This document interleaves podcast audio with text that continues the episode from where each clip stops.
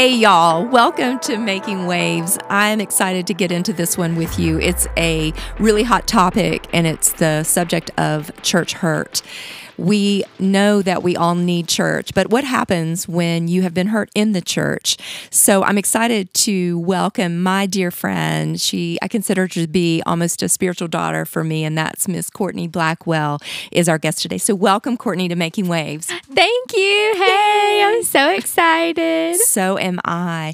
So this subject, church hurt. So when we say that, what is the first thing that you think about when I when I bring that up?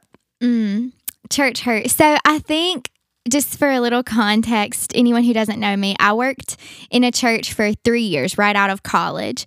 And you it's just so interesting to be a church goer versus to be working in a church or working in ministry, even just volunteering in a church. You get to see things that maybe you didn't want to see or things that you weren't aware of just because that's kind of how it goes. Mm-hmm. It's just you start to see behind the curtain a bit.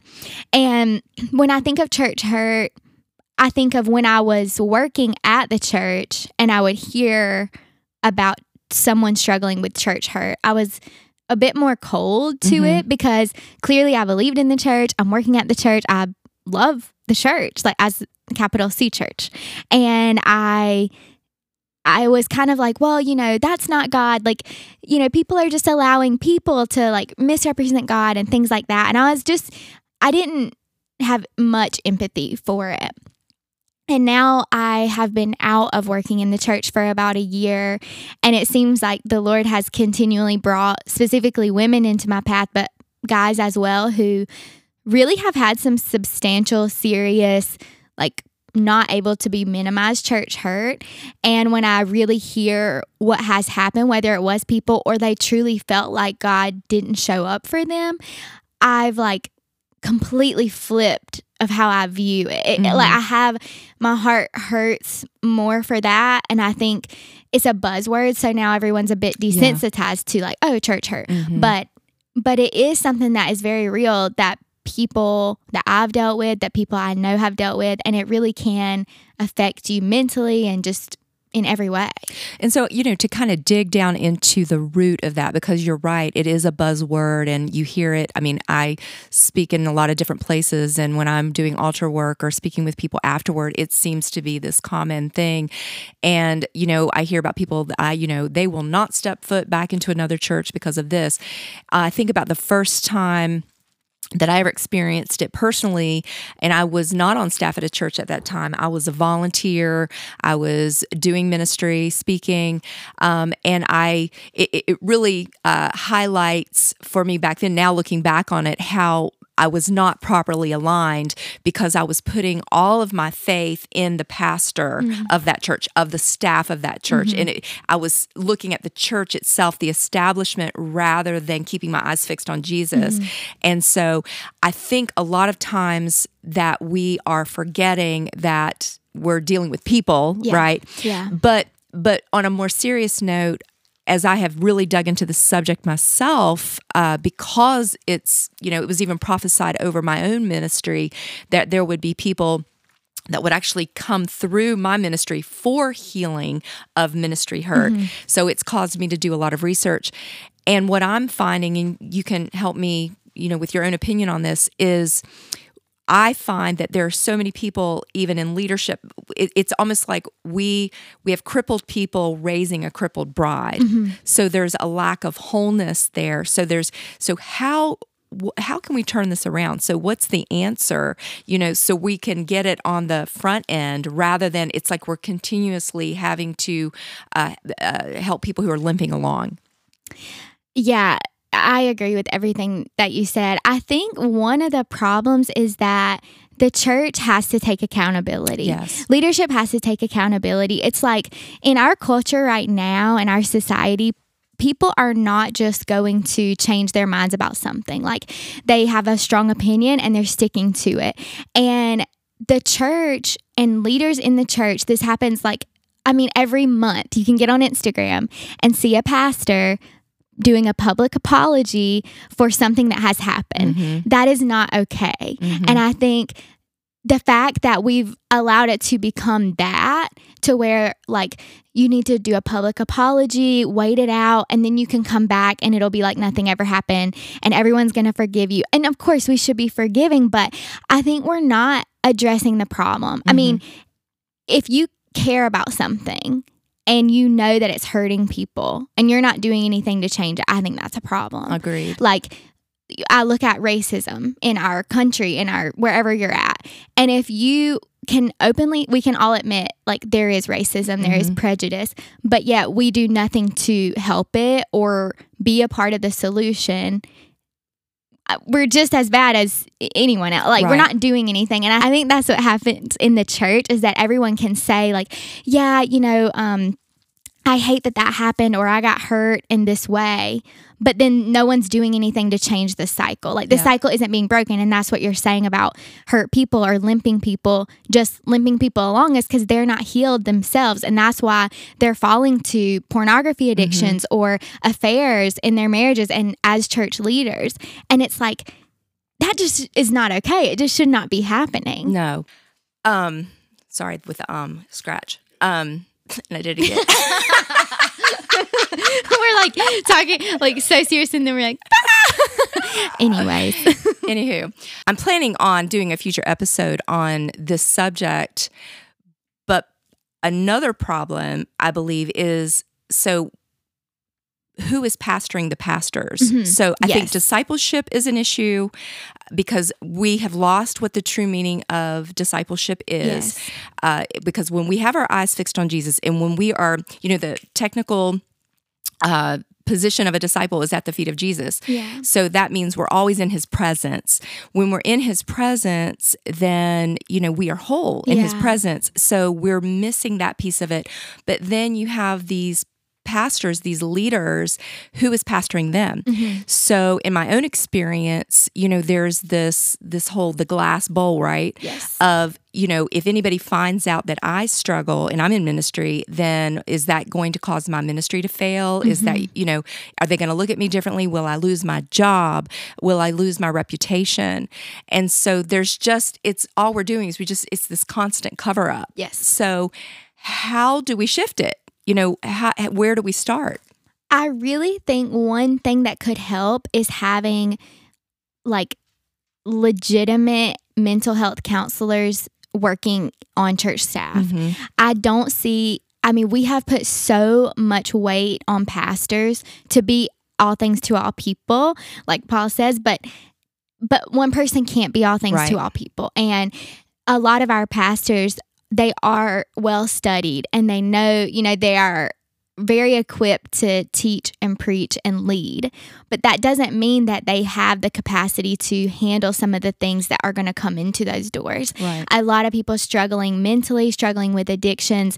And it's easy for a pastor to start addressing those symptoms. But that's where you need counselors on staff, people who are trained to look at those things from a Christian perspective and address the root of the issue and start doing work there. And pastors, frankly, a lot of them don't have the time to meet with people every single week like a counselor would. And so I think just releasing that stigma about mental health in the church like everyone is struggling in some way.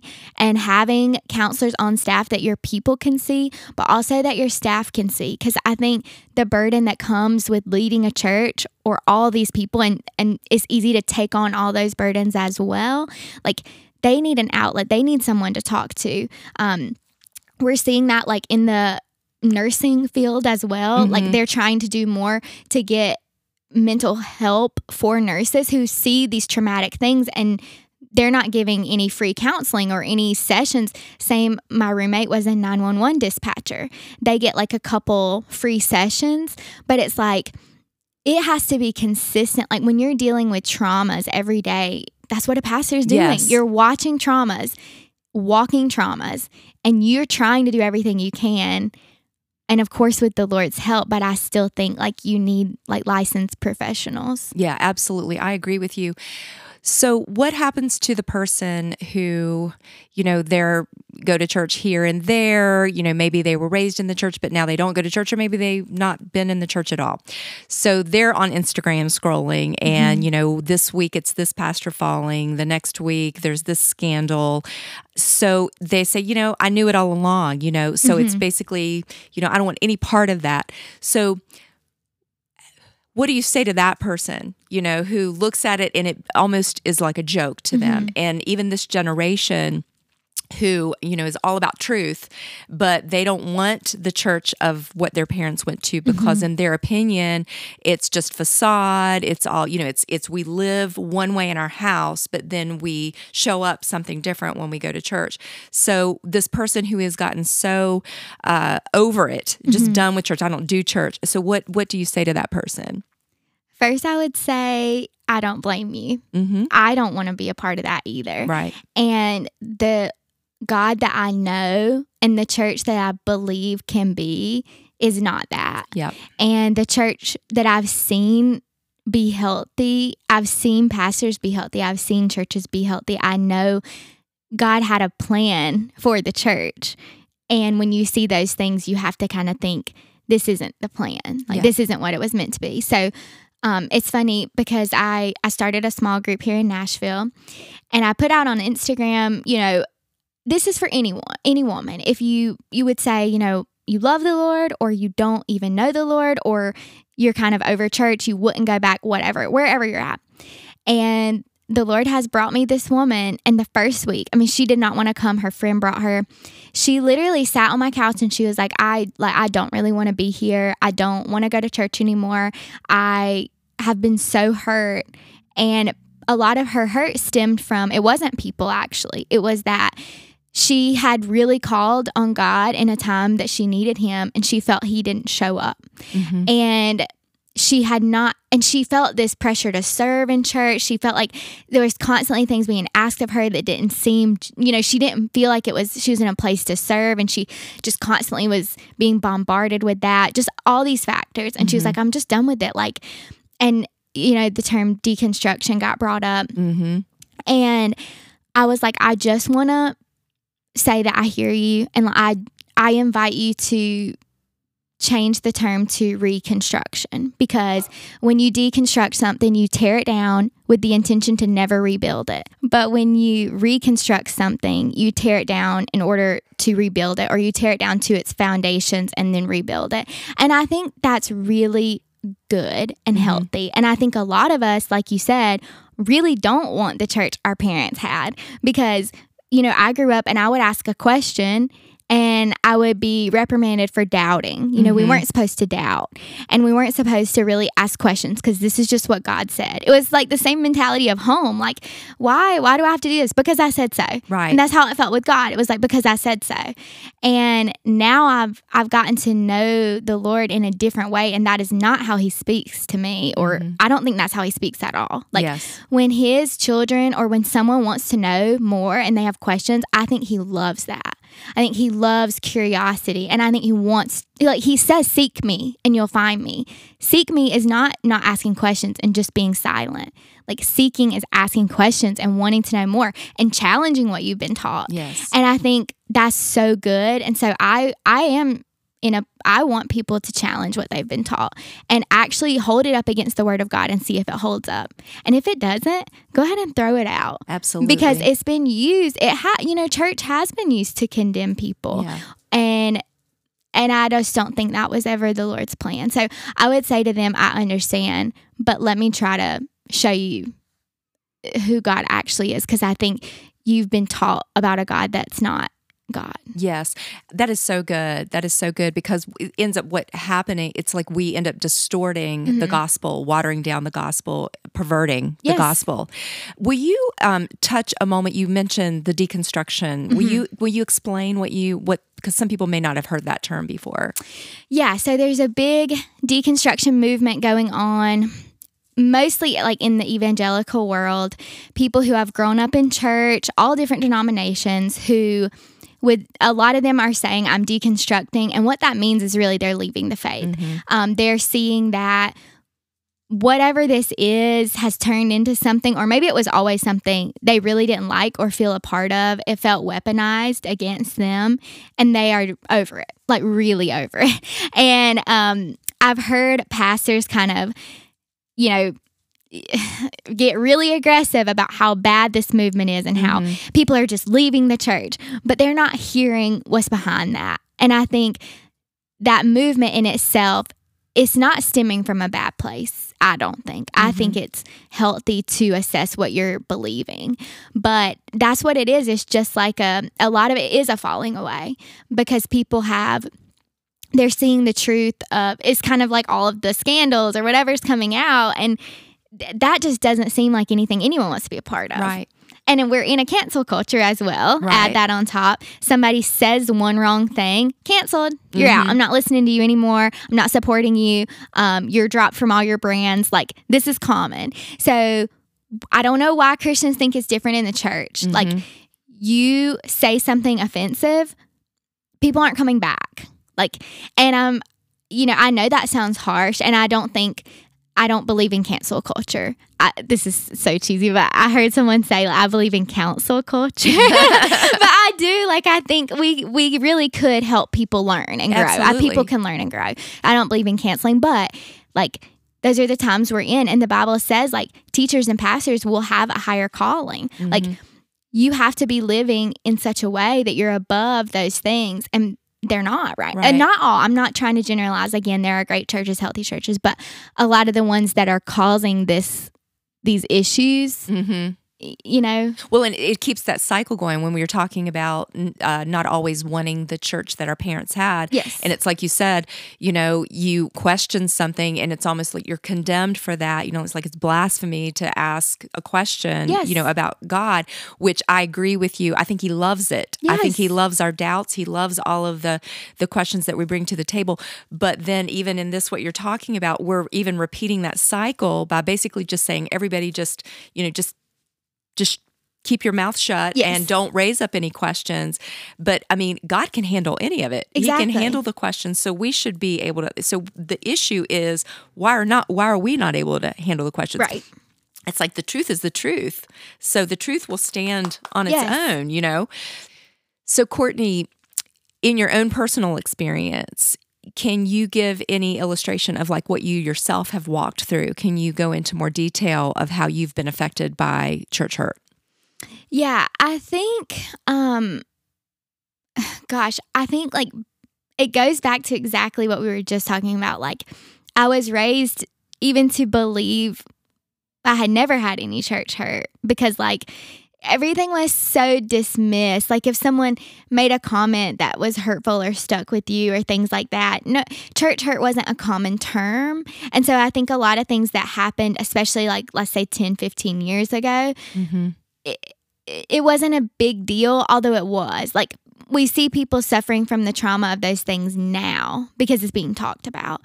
Um, so I think even growing up, just kind of that I've always had sort of a blind faith. Like I one of my personality strengths is belief. Like it's very easy for me to believe God. Mm-hmm. It's, it's very easy for me to believe in God. I know that's not everyone's experience, but I encountered God at a very young age and I just knew it was like so solidified in my mind I wouldn't question him. And so I I am not the person who has to have answers to every question. I'm okay not knowing everything, but that's not everyone's perspective. And anyways, I think but growing up that way, I think there were probably things that I saw that were that if it happened now, I would be more open to like, oh, maybe that is not okay. But I wasn't, I didn't even realize it at the time because mm-hmm. I didn't, like, nothing was not okay. It was just like, you know, right. whatever. And then working at a church, I think, like, as much as I loved the people, it's just hard to see behind the scenes of things or to let me think how to say like it's hard to make church work. Mm-hmm. I mean, it's just like I studied music in college and studying it and having to do it and perform it and think of it in all these different ways and have homework about it. It took some of the love out of it for me. Mm-hmm. And I think working in a church and you know, people are people. Right. Like they are just people. And you I'm just like you. I thought surely everyone working in the church like has good motives and good intentions and want to see like we're on the same page. Like we just want to see the kingdom here. And that's so easy to say. Mhm. But day to day, going into work like a job, like it took some of the love out of it for me. I started, you know, I saw things in people that are just normal people things, but I didn't want to see that in the church. I didn't Mhm. want to see that in the church people I was working with. I didn't want to see their humanity almost because like I think I I would prefer to be blind to it and believe that they like never have a bad thought or you know always want my good and that just wasn't the case. You know, I and that is that was a big part of me just growing up was Mhm. realizing like for one just in life not everyone has your best interest at heart and even if you're in the church even if you're on staff at a church not everyone's going to have your best interest at heart that doesn't mean they're an awful person but you, we say it all the time everything's not about you right. and sometimes yeah that was hurtful and i Mm-hmm. think just seeing like the work of it- the labor of ministry it was difficult sometimes to still have that kind of like innocent joyous love for this thing that i was Mhm. a part of my whole life that has changed my life like church has changed my life but you get it's like magic. You see behind the curtain and it's not so magical. You're like, whoa, wait, that was manufactured. that wasn't wait, what? you know, it's like such a it messes with your mind. And I think like that whole three years was just adjusting. Like Mm. I still adjust. I'm like, wait. And I constantly have to check myself of like, am I putting expectations on them that like I wouldn't put on just my friend? Right. Because that's really not fair either. Right. But it's hard. So, what would you say? Because there's people that are listening that work in the church, they're on staff at a church. Yeah. And this is probably really resonating with them, um, but they don't have any options. I mean, this is their job. This is what they've been called to do, uh, inevitably. I mean, for you know who knows how long.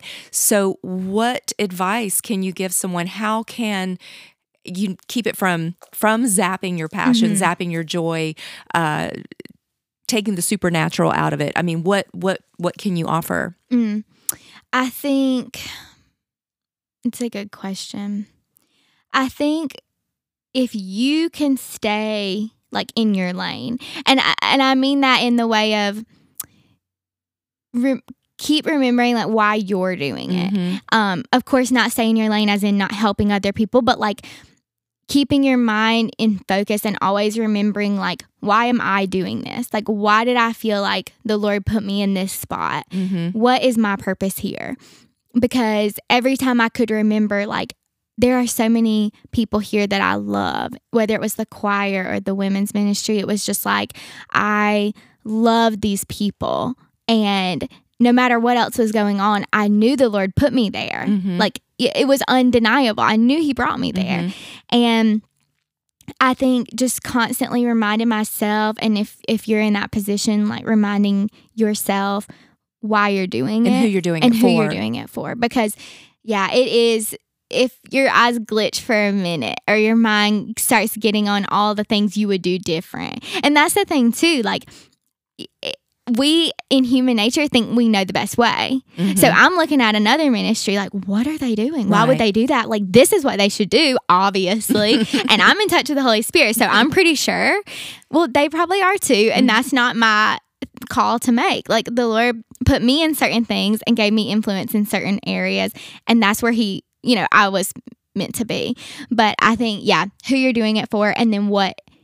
What's the purpose and the people? I think like people so easily forget people, Mhm. and that's the whole point. Mhm. Like I I have uh, encountered pastors who will say things like, you know, they in, talk about situations and they're so annoyed by people. They don't Mhm. want to be bothered. They're Mhm. like, why would you? Why would they come up to me after service and say that? Mm. And it's like, I'm sorry, like. That is the whole point of what you're doing. like I just that I'm I'm just gonna make a statement. I don't care. You can cut this Yeah. later if you want. but if you don't love people, you're not a pastor. Absolutely. Like you, that's not a pastor's Right. heart. Like Right. a pastor loves people. Ten percent of what you do is on that stage, and the, all the other 90% is with people. Yeah. And I think like whether you're on staff or you're just going to church, like people are the whole plan. Like Mhm. everything God did was through people. Mm-hmm. Everything supernatural he did through people. Like he could have done it any other way, Right. but he chose to do it through people. Right. Right. That's so good. Let's talk about territorialism Mm. in the church. Let's talk about, you know, because oftentimes that can uh, be the the sore spot, the thing that causes the church hurt. So what can you say about that? Like where, you know, it's it's, you know, I say this all the time, you know, you know, we rather than us trying to build our own kingdoms, we need to be about building his kingdom. We are all on the same team. So talk about that and how destructive you I mean, what have you seen and what are your thoughts on that? Oh my gosh. I, yeah, I've seen I've seen both. Mm-hmm. Attending, working, whatever. I've seen it both ways and I think I mean, working, you know, teamwork, teamwork, whatever. like, if everyone has the idea in mind that, like, if you win, we win. Right. Like, if you win, we all win. It changes the church. Yeah. I've I have seen churches that every ministry is involved in every ministry. You know, whether it's youth, young adults, women, men, eh, the elderly. You know, uh, they all come together for things and it is so beautiful. It will bring me to tears because you can tell everyone there like has the same vision and the same goal. And that's just to see people come to Jesus. But I think it happens so easily, especially working or Mhm. even if you're just volunteering and you are really passionate about one thing because that's what's on your heart. Like Right. God gave you eyes to see a need and you're there. It's really easy to only care about that one thing. And I think when a lot of people start doing that, that's when you get the territories. Mm-hmm. Because it's like, well, my passion is music. Okay, well, my passion is young adults. And so I'm only focusing on music and you're only focusing on young adults instead of me thinking, I wonder how I could bring the young adult ministry into our music ministry. Right. Like, how can we bridge the gap? Right. And I think it just honestly it's hard. It's hard when you're day to day thinking of one thing because you're not thinking big picture. Mm-hmm. But I th- and that all comes from leadership too. Everyone it leaks down. Yes. But if if everyone has that mindset of like, how can we bridge all these gaps and be like one body? You know, I mean, the Bible says like we're one body made up of all these parts. Right. Like young adults is the arm and youth is the leg and music is the foot. I don't know. And like the body doesn't work without all the parts. Right. But we act like the arm is going to save the whole church. Right. That's so good. It's not. Yeah. Yeah. It's the whole body. yes, that's so good. That's so good.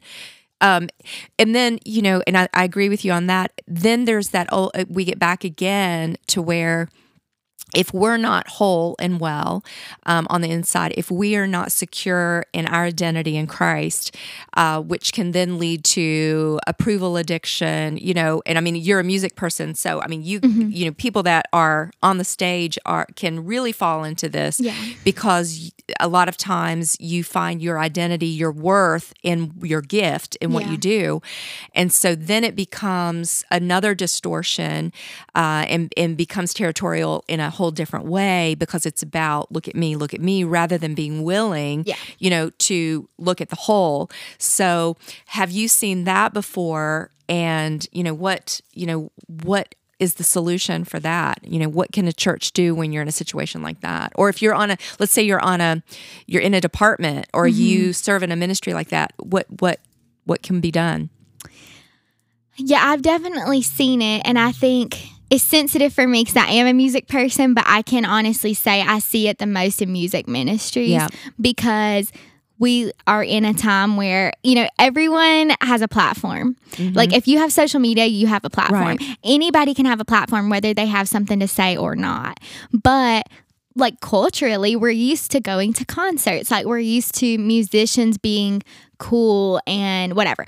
They're on stage. So anyone on stage we think is like a level above because they're literally like above, but they're Right. like on the same level. right. Um, I think one thing that could help, aside from just constant, like, I mean, this is so individual. Like, there's not a fix all if you're not doing your own personal Right. work. If you're not sitting with the Lord, like you're not to have humility. Like you just Right. you're not. Uh, You're not to have like a gentle humble spirit because that's a fruit of the spirit and you're not sitting with the spirit. You know, the spirit's not acting in you.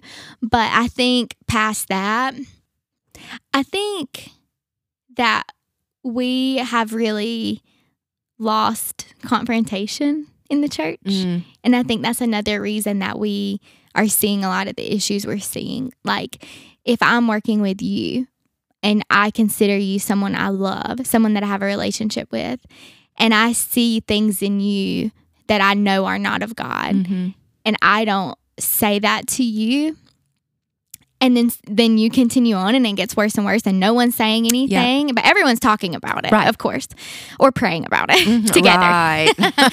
praying about it together um then that's not biblical right. and i think if we could you know confrontation is not a bad thing hmm um god says blessed are the peacemakers people who sow in peace will reap righteousness Mhm. he did not say the peacekeepers. He said peacemakers. And that's something that's really convicted me. Is because Mhm. sometimes I would love to keep the peace because especially in church, like we're supposed to keep the peace, right? Right. We're all supposed to get along in harmony. and so when you have to confront something or it's kind of hard or awkward, um we sometimes forget that the Bible gives us an outline of how to do that Yeah. you know, you go to your brother or sister first. You pray about it and you go to them, right to them, to their face, not texting. That's right. and you have a conversation. And it's hard and it is awkward, but you might can save them for that Instagram post that's going to come in a year if no one says something to them. Yeah. And I think that's the accountability part is like when you're, let's say you are in a worship ministry and you see, you know, that someone, you know, you don't want to call it that, but like they're very prideful. They're ta- it's all going to their head. Like they're quickly becoming, they think they're better than the church. Mhm. I mean, and it takes a lot of leading from the Holy Spirit and wisdom and love and gentleness to have that conversation without causing an offense. Because otherwise, then the the entire church is basically being held hostage. Yeah. by this situation. Uh, and I've actually seen this is years and years ago, uh, couple planets over, um, where you know this this same kind of thing that you're talking about rather than anybody confronting things that they saw they basically just talk about behind their back which built and built so put it under the rug Yeah. and then it builds it builds it builds. And then this person was asked to leave the church after years and years of service um, but not even for the right reason. Where had they just dealt with it from the beginning, then it probably could have resolved itself and it would have been a teaching experience, um, and everybody would have grown from it. But I think that's that's fairly common Yeah. because we don't want to and. You know, I have a business background, and I, you know, I've I've only been on staff at a church in one place, and I think the hardest transition for me from going from business to church is, you know, I want to run things like a business, you know, but the argument is that this is not a business, this is a church. But sometimes I think you have to run it like that. Yeah. Um, and part of that is is is the honesty, the accountability, being direct, because we're not helping anybody by this this whole cover up Yes. thing, which is really part of what's causing what this whole topic is this this vicious cycle Yes. of church hurt because we were never honest to begin with, um, but we're not, you know, making a space, a Mm-hmm. safe space where people can can do that. So, um, And uh, I have a thought on yes, that too. please. um, about the church hurt thing with this topic, I think I'm speaking from the perspective of someone who's worked in a church, Mhm. but most people don't and will never work in Right. a church. And if you, if that is you, and you see an issue, no matter if it's leadership or not, the biblical principle still applies. Right. Like, I think a lot of people feel a lot of church hurt comes because no one had the hard conversation. Mm-hmm. But, you know, that church member feels like they could never say something to that worship leader, or that church member could never approach this subject with the pastor. Instead of like, and it's just that hierarchy that should Mm-hmm. not exist in church. Like, that is so counter biblical. Mm-hmm. Like, Jesus was constantly on the same level or lower Yes. than the lowest person. And we have it so wrong in the American church. Like we have a hierarchy, we have famous pastors. That's just not a thing. Right. That that's that's not. I, I'm sorry. That's just weird. That's not like I don't think that was how it was intended to be. Not that they're bad, but it's like you're supposed to be the lowest. Like you have been given this great platform, but that doesn't mean you're higher or better or above anyone else. And I think church members have that is your church. Like you have a right to speak up and to fight for truth in your church. Absolutely. And if something's going on that is not biblical, you have a right to speak up about that. It's interesting that you brought that up because I was recently having a conversation with a family member who is an atheist, used to be very active in the church mm-hmm. and attend a church.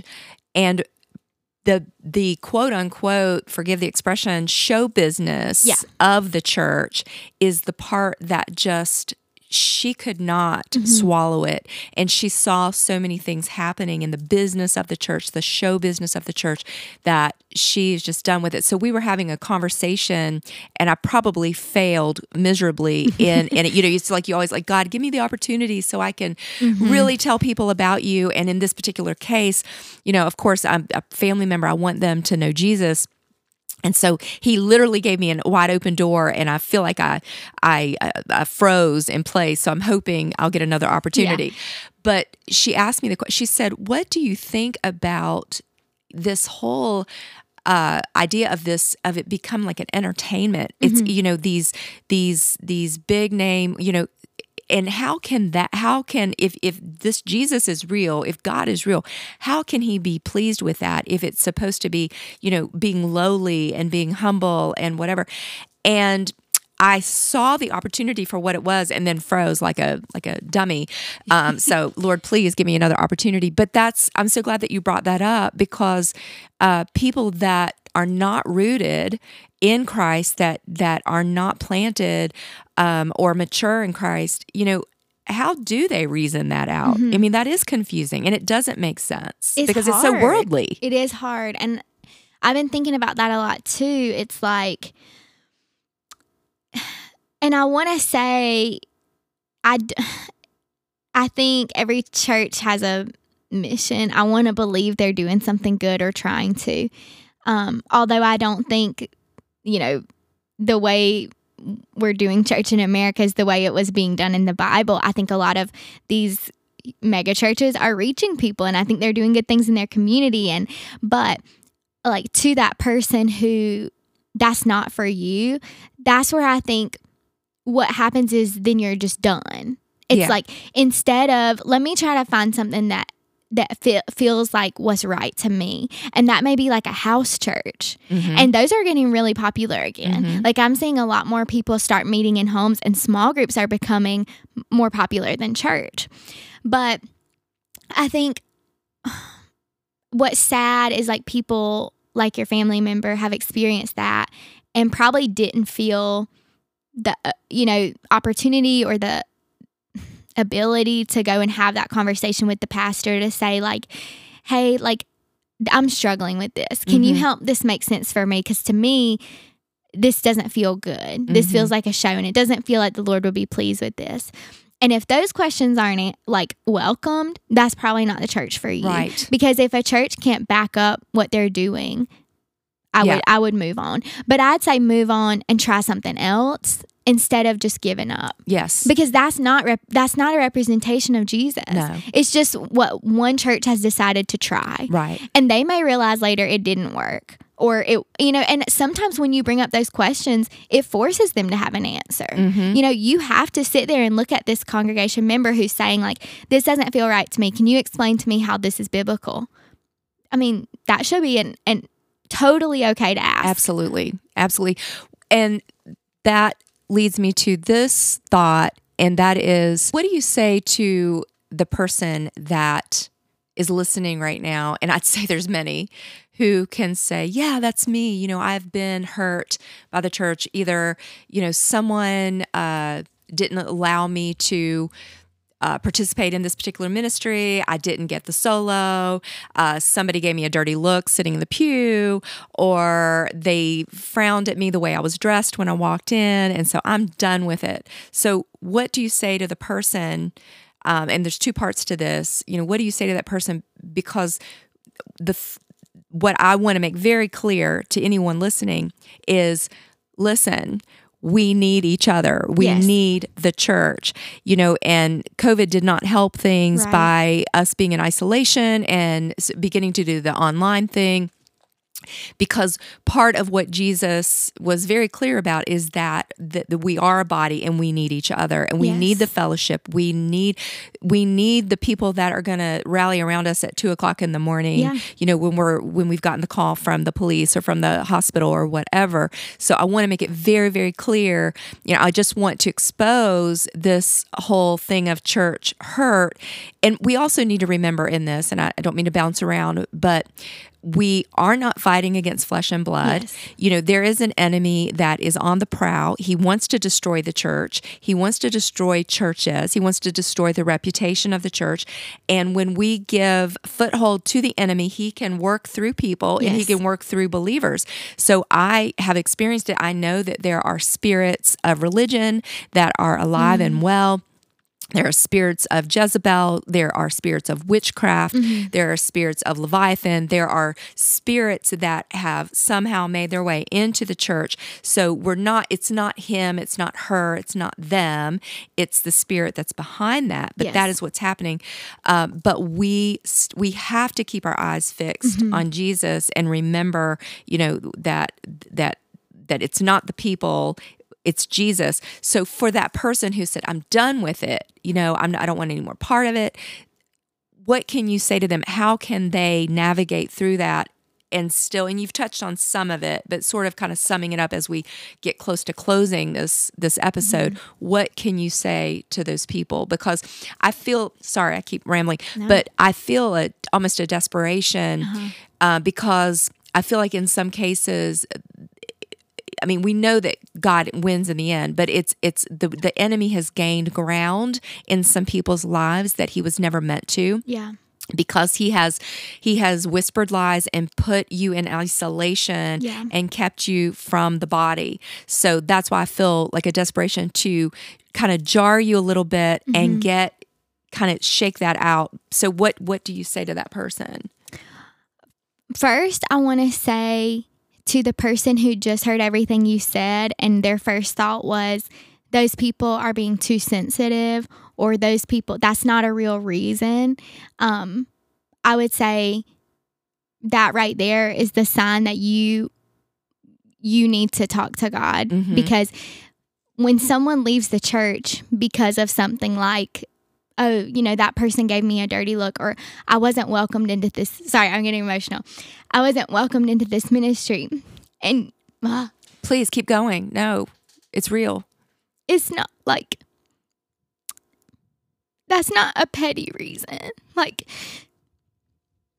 they didn't leave the church because someone gave them a dirty look. That's what they're saying. Like, they left the church because you didn't see them. And, like, they sat right next to you and you acted like they didn't belong there. Mm-hmm. And that looks like so many things. You know, people try to join the choir and they, they know they're not a good singer. Most people aren't delusional, but they want to be a part of something. And someone shames them or makes them feel embarrassed. And it's like, this should be the one place that's not happening. Of course, we're all human, but I think like as Christians, especially if you're listening to this and you would say, like, yes, I'm a believer and yes, I love the Lord, then like you have a responsibility to act like it and to represent Jesus well. And when you don't, like, you're going to have to answer for that. Mm-hmm. And I believe.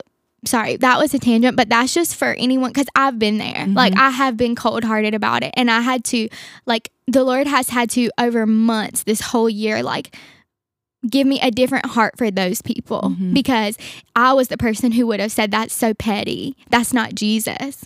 But that's only Jesus they saw Yes. was you Yes. being mean.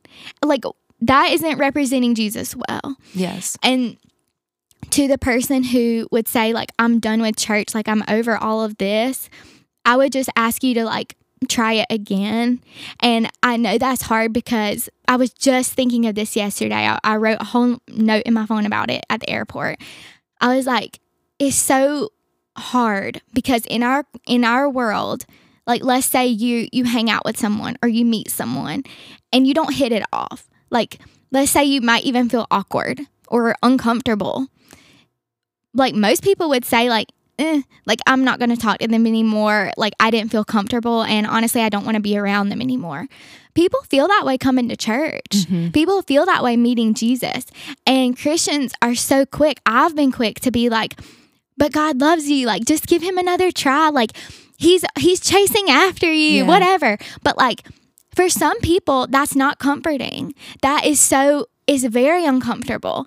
And to ask them to try again, that's like asking someone to go. I mean, I know this sounds extreme, but it's like asking some for some people who have been abused by the church, hurt by the church, used by the church. That's like asking them to go to lunch with their abuser. Mhm. Like, hey, I know everything they did to you, but I just want you to go again. Give them another try. They're sorry. You know, they didn't mean it. Mm-hmm. It's so brushed off. We wouldn't do that to someone who had been abused. Like, Mhm. we would say, put your boundaries up, you know? And so it's a very weird how there's such a like shift. And we, when it comes to church, we say, no, like just give it another try. So I, I would say, I know that's difficult. And Yeah. I, I can understand that like it may be very uncomfortable for you to step foot into church again or to try again with another group of believers who you have hope for and you're scared they're going to let you down because that's very scary. But I do believe, like in my heart, that the Lord sees you and He wants you to be a part of something. And He doesn't intend for you to do this life by yourself. He intends for you to do it with godly community who love you, and you you can find that. Yes. I've seen it. Like I know it's there, and I've I have seen the opposite. But if I had given up then, I wouldn't have the people I have now. Mm-hmm. And it it's so hard because it's easy for me to say that now Mm-hmm. But I, w- I would encourage you to to give it another try and really ask the Lord to lead you to the right place with the right people. You know, just like with a counselor, I'm I'm a big advocate of counseling. You don't always get it right on your first counselor. Sometimes it's not a good fit, and I think it's that way with church. Yeah. And in America, we're so lucky. There's a church. There's so many churches. Yeah. So we kind of can have a choice. Like you can see where are people kind? Where are people kind outside of the church? Where are people welcoming those people who don't look like them or dress like them? Because that's where you want to be. And don't don't settle for a place that's not that. That's awesome. That made me think of, and I, not everybody will have seen it, but uh, are you a chosen person? No, Oh I want to watch it. I want to. oh, if I'd known that at the beginning of this. Okay, so there is this one scene, and if you guys are are diehard chosen like I am, you'll know. But if not, what is wrong with you? Please go back and watch it. But there's a scene. ah, I think it might have been the last episode of season two, but Jesus is yes, it is. Jesus is preparing the Sermon on the Mount, and uh, in the in the chosen, which is you know it's a it's a broad representation. You know, um, Matthew is with Jesus and helping him to actually get his sermon on paper, and and you know Jesus is you know kind of planning his words or whatever and then when he's ready uh, and matthew comes he starts you know he's figuring out the order of it all and he starts going through the so matthew says so how did so to jesus and please i know this is not all 100% scriptural but it's a Yeah, great uh, it's a great example of of what what you just said and i'm going to get to that is matthew says to jesus he goes so master how so how did you decide you're going to start? And Jesus smiles at it and, he says, I'm going to start with a map. And so Matthew is ready. And then Jesus goes into the Beatitudes mm-hmm. and he says, Blessed are the meek, mm-hmm. blessed are the this, blessed are the. And so in the scene, what he's basically saying, the, the whole message to the people is find those people. And so he's flashing on some of the different disciples, the ones that have gone through this and gone through that. And so get in math, it's in the book of Matthew, uh, Matthew 6, I think. Um, find the Beatitudes. Yes. And, and, and so find the people that are meek. Yes. Find, read the Beatitudes and, and look for those people. And, and Courtney's absolutely right. If you go to a place and you know it's there there are people that are kind, you know, look for that. There's the map. Yeah. You know, look for those people. Um, let me see. The other thing, and I know I was trying to wrap it up, but I felt really strongly to bring this up because clearly there's someone that needs to hear this. Um, let's just uh, before we end it, I do want to touch on because some of the things that you were saying, let's talk about women's ministry Yeah. in this because I mean that's you know kind of my ministry. You've been with me in that ministry. I know you feel called mm-hmm. somewhat to that ministry. So this is where obviously I hear a lot of this church. So when you that really spoke to me, especially when you got emotional about walking into a place and you know and th- that we can't make light of that. That's no small thing Yeah. to not feel welcome, to not feel safe, and you know so you've got these i i, I, call, I think of like I see there are women there, but I see these broken little girls Yeah. who never really knew what a daddy was or didn't have a good relationship. So they've walked through life, they don't have a, their identity. So so it's again these broken people raising up a broken bride. So in women's ministry in particular, I think that's a perfect example of where I mean it's almost like the poster child for church hurt Yeah. uh, because women are looking for a place where they can sit down. So can you speak to that at all? Any experience that you have and where how you see that done right and how that can benefit somebody versus how that can really do a number on somebody as well. Yeah, it's so funny what the church has done to women. Um, they want to, yeah, and I'm saying they generally, you know, the church has wanted to silence women, but then they don't want women to actually be silent because they want them to teach every class that the church has. They want them to raise up all the children of the church. They want them to put on every potluck meal and fellowship hall event, but they don't want them to have anything to say. That those two things don't make sense because that's not that doesn't make any sense. Like of course, if you're leading up a whole generation, you must be somewhat you got something to say. You're you've got the Lord. Um and so I think a lot of women just by the church in general, not even in women's ministry, have been hurt because they don't feel they have a place or they don't feel like they have as much of a place. Um, I think I would ask you to start thinking about how does Jesus view women Mm-hmm. and really look at the women that Jesus encountered and how he treated them, not anyone else, but how Jesus treated women. And I think that will change your perspective on where you belong in the church And who you are. and who you are. And if uh, you you always say like you you've said you know women's ministry more like women's misery. You know, it's like it, it can be a train wreck and. So can church. I Yep. mean, it can all be a mess, and it kind of is because it's a bunch of imperfect people trying to do something holy. But I think, like, I would say, come be a part of it and try to make it better.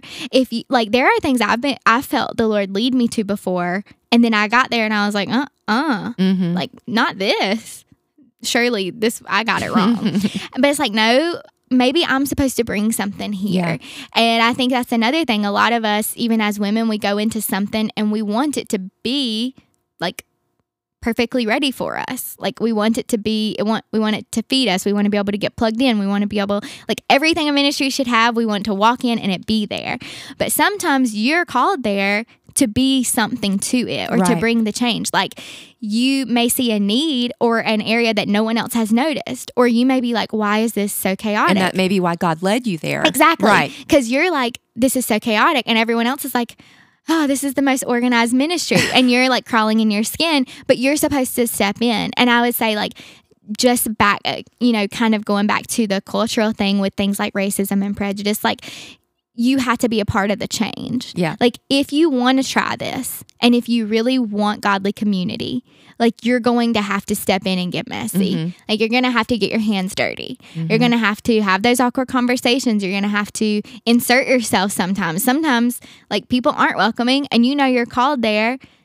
Get in there. Yeah. like, stop waiting on someone to invite you to come in. Right. Like, you have every right to walk in a church door. You have every right to walk into a ministry. And if God's given you a calling, which He has, whatever it is organization, hospitality like then there's a ministry that needs you. Yes. It doesn't mean you have to be serving all the time, but I think like in a lot of things you are going to reap what you sow and like if you're putting into something like you're going to keep getting things from it. and there's healing in that. And so even when you've been discouraged or you've seen something, um, and I'll, I'll never forget uh, an older woman in the faith said to me when I was considering uh, even starting River Dweller so many years ago, and I had no confidence in myself. I didn't have any confidence in doing a women's ministry.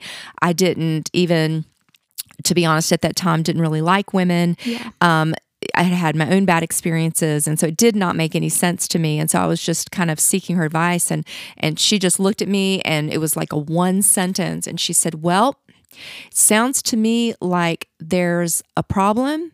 And God has called you to be a solution to the problem. And so that's the case. And we, even when you were talking about, uh, uh, we were talking about being on a church staff and being, Yeah. you know, disillusioned, but God may have called you there to be that light, Mm-hmm. even in a on a church staff of all of all things. Yes. So and, and specifically to women listening, Yes. let's just, Yes.